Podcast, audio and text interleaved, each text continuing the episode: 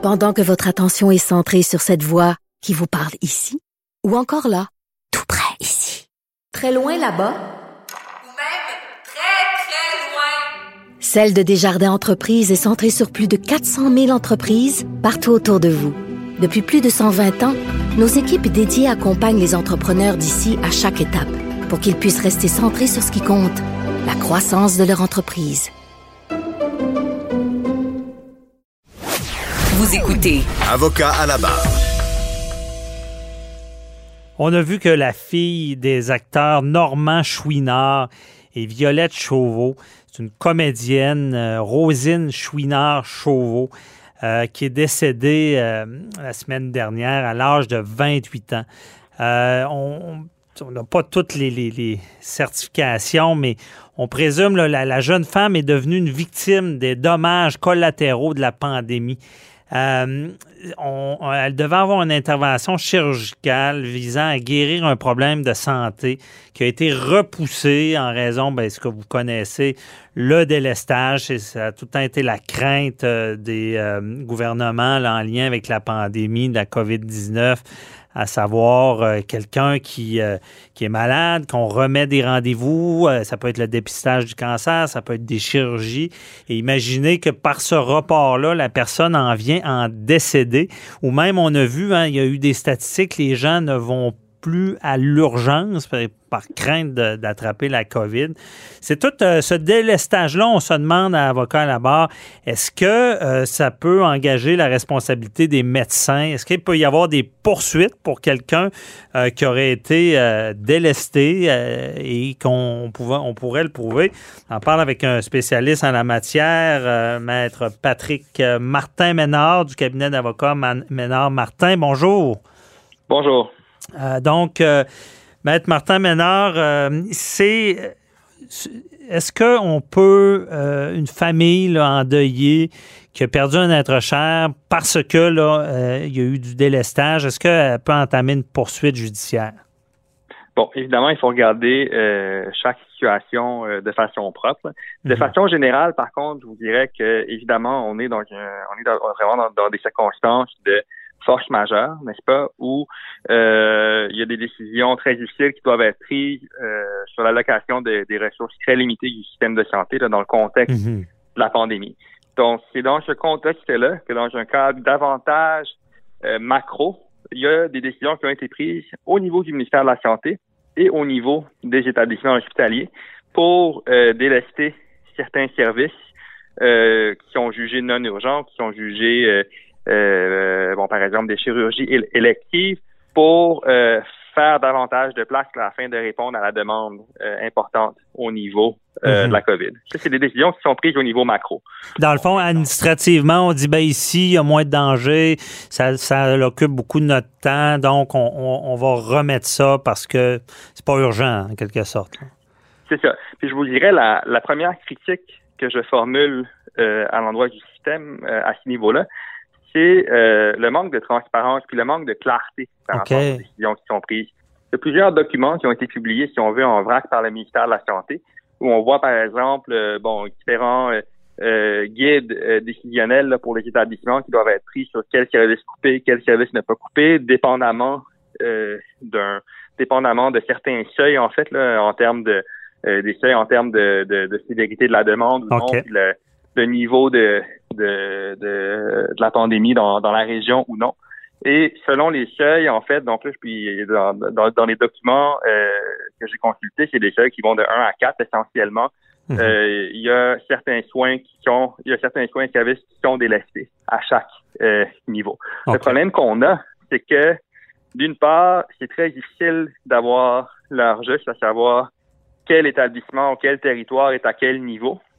Et Mhm. en conséquence de ça, quels services sont délestés. C'est difficile pour les patients dont les services sont délestés d'avoir de l'information euh, juste sur, d'une part, les raisons qui ont mené au délestage euh, de leur chirurgie ou de leurs soins, et d'autre part, d'avoir de l'information à savoir jusqu'à quand, Mhm. qui a pris la décision, est-ce que ça va être révisé, quand est-ce que ça va être considéré, et est-ce que cette décision-là a été prise en ayant euh, en notre possession l'ensemble des informations là, sur la, la sévérité du problème. euh, du patient, puis sur les conséquences que le délestage pourrait avoir sur lui. OK, donc c'est ça, il manque de transparence là-dessus. Là. Mais c'est ça, c'est un petit peu, je vous dirais, la conséquence du fait que le système travaille beaucoup au volume, n'est-ce pas? On a dans des grandes catégories qui peuvent être qui peuvent être très rigides, évidemment, ce qu'on peut juger comme étant un type de chirurgie non urgente pour une partie de la population peut avoir le, fait de reporter cette chirurgie-là peut avoir des conséquences beaucoup plus lourdes pour une autre partie de la population. Mhm. Donc, ça soulève la question de savoir comment ces décisions sont prises, par qui, est-ce qu'on a l'ensemble de l'information. Puis ça, je pense que euh, au niveau du système de santé, on pourrait faire preuve de beaucoup plus de transparence euh, que ce qu'on fait à l'heure actuelle. On a un peu la mentalité de dire que la fin justifie les moyens, puis que finalement, euh, ben on a on, fait ce qu'on a à faire point final. Mais les patients derrière ça ont tout à fait euh, le droit d'être informés euh, de ça. Puis, euh, en fait, d'avoir accès à l'ensemble de l'information qui est relative à leur situation médicale. Est-ce que c'est une première faute, justement, de ne pas informer? à savoir si c'est une faute qui pourrait engager la responsabilité civile d'une partie, évidemment, à première vue, je ne crois pas. OK, c'est en soi, là, c'est mm-hmm. évidemment, bon, on est toujours contexte de poursuite en responsabilité civile, on regarde toujours, je veux dire, un, ensemble d'éléments pour être capable de rencontrer notre fardeau de preuve. Hein, il faut prouver à la fois une faute, un dommage, un lien causal probable entre la faute et le dommage. Mhm. C'est davantage une critique générale que je formule à l'endroit du système de santé. Euh, maintenant, dans le contexte actuel, évidemment, euh, on est dans un contexte d'urgence sanitaire. Les décisions de délestage, c'est des décisions qui sont prises euh, en fait, c'est des, des, mesures qui sont prises en vertu euh, de la loi sur la santé publique, mhm. qui prévoit, dans le contexte de l'urgence sanitaire, une immunité euh, à l'endroit euh, du ministère de la Santé pour les décisions qui sont prises là, dans, pour, aux fins de gérer l'urgence sanitaire actuelle. Donc, le ministère de la Santé ne pourrait pas nécessairement être poursuivi devant un tribunal euh, en responsabilité civile pour euh, des décisions qui sont prises là, euh, dans le contexte de mesures de gestion de l'urgence sanitaire. Maintenant, moi, je vous disais, je vous disais quand même que chaque situation mhm. a ses propres particularités, puis c'est important de le garder en tête, évidemment, parce que si la situation d'une personne délestée devient médicalement urgente, que cette personne-là consulte à l'urgence, puis qu'on lui dit essentiellement de rentrer chez elle, puis qu'on va la rappeler, que la personne décède au bout d'un au bout de, quelques jours, mais là, il, il, faudra, il faudra regarder qu'est-ce qui a été fait au niveau de cet épisode de soins-là. Puis à ce moment-là, la, condition de la personne n'était-elle pas devenue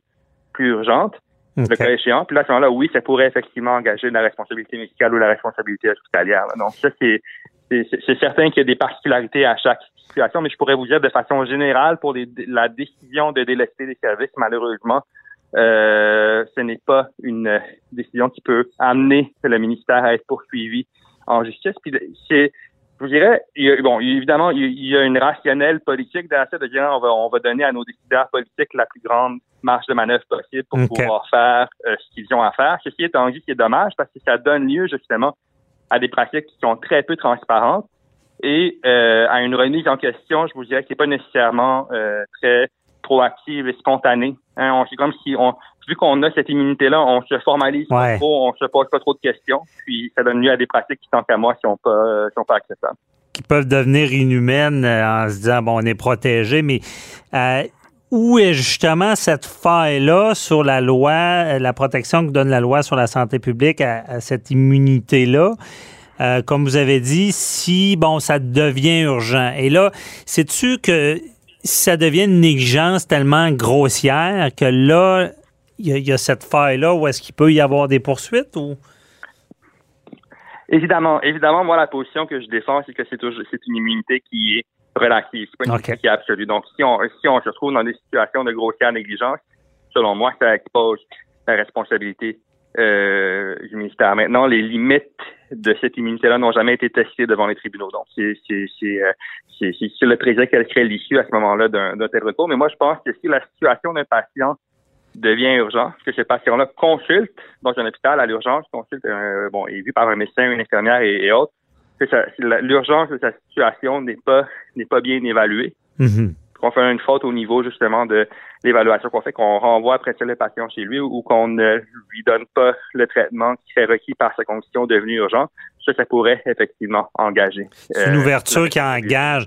Mais comme vous le ça. dites bien, on n'a pas testé ça devant les tribunaux. C'est ça. Mais, Hein? mais, mais, mais par contre, pour bien préciser, quand je dis ça, ça, ça pourrait engager, on parle de la responsabilité du médecin qui aurait vu le patient, Mhm. de l'infirmière qui aurait vu le patient, donc de l'hôpital, mais non pas la responsabilité du ministère. Il y a, il y a vraiment deux niveaux de responsabilité à distinguer, n'est-ce pas? D'une part, il y a la responsabilité du ministère pour tout ce qui est macro, et d'un autre, d'autre Mhm. part, évidemment, il y a la responsabilité du médecin et de l'hôpital pour la façon dont ils ont traité un patient X ou Y qui est venu les consulter. là. Moi, je vous dirais que, donc, en fait, si la situation du patient évolue, ça pourrait possiblement engager la responsabilité du médecin Du médecin. ou de l'hôpital. Ouais. Mhm. Ou de l'hôpital, parce que sur le système, il peut y avoir des, des problématiques systémiques vu la, bon, la force majeure, la COVID-19, qui font qu'il arrive des, malheureusement des, des- certaines erreurs, mais on, on est couvert.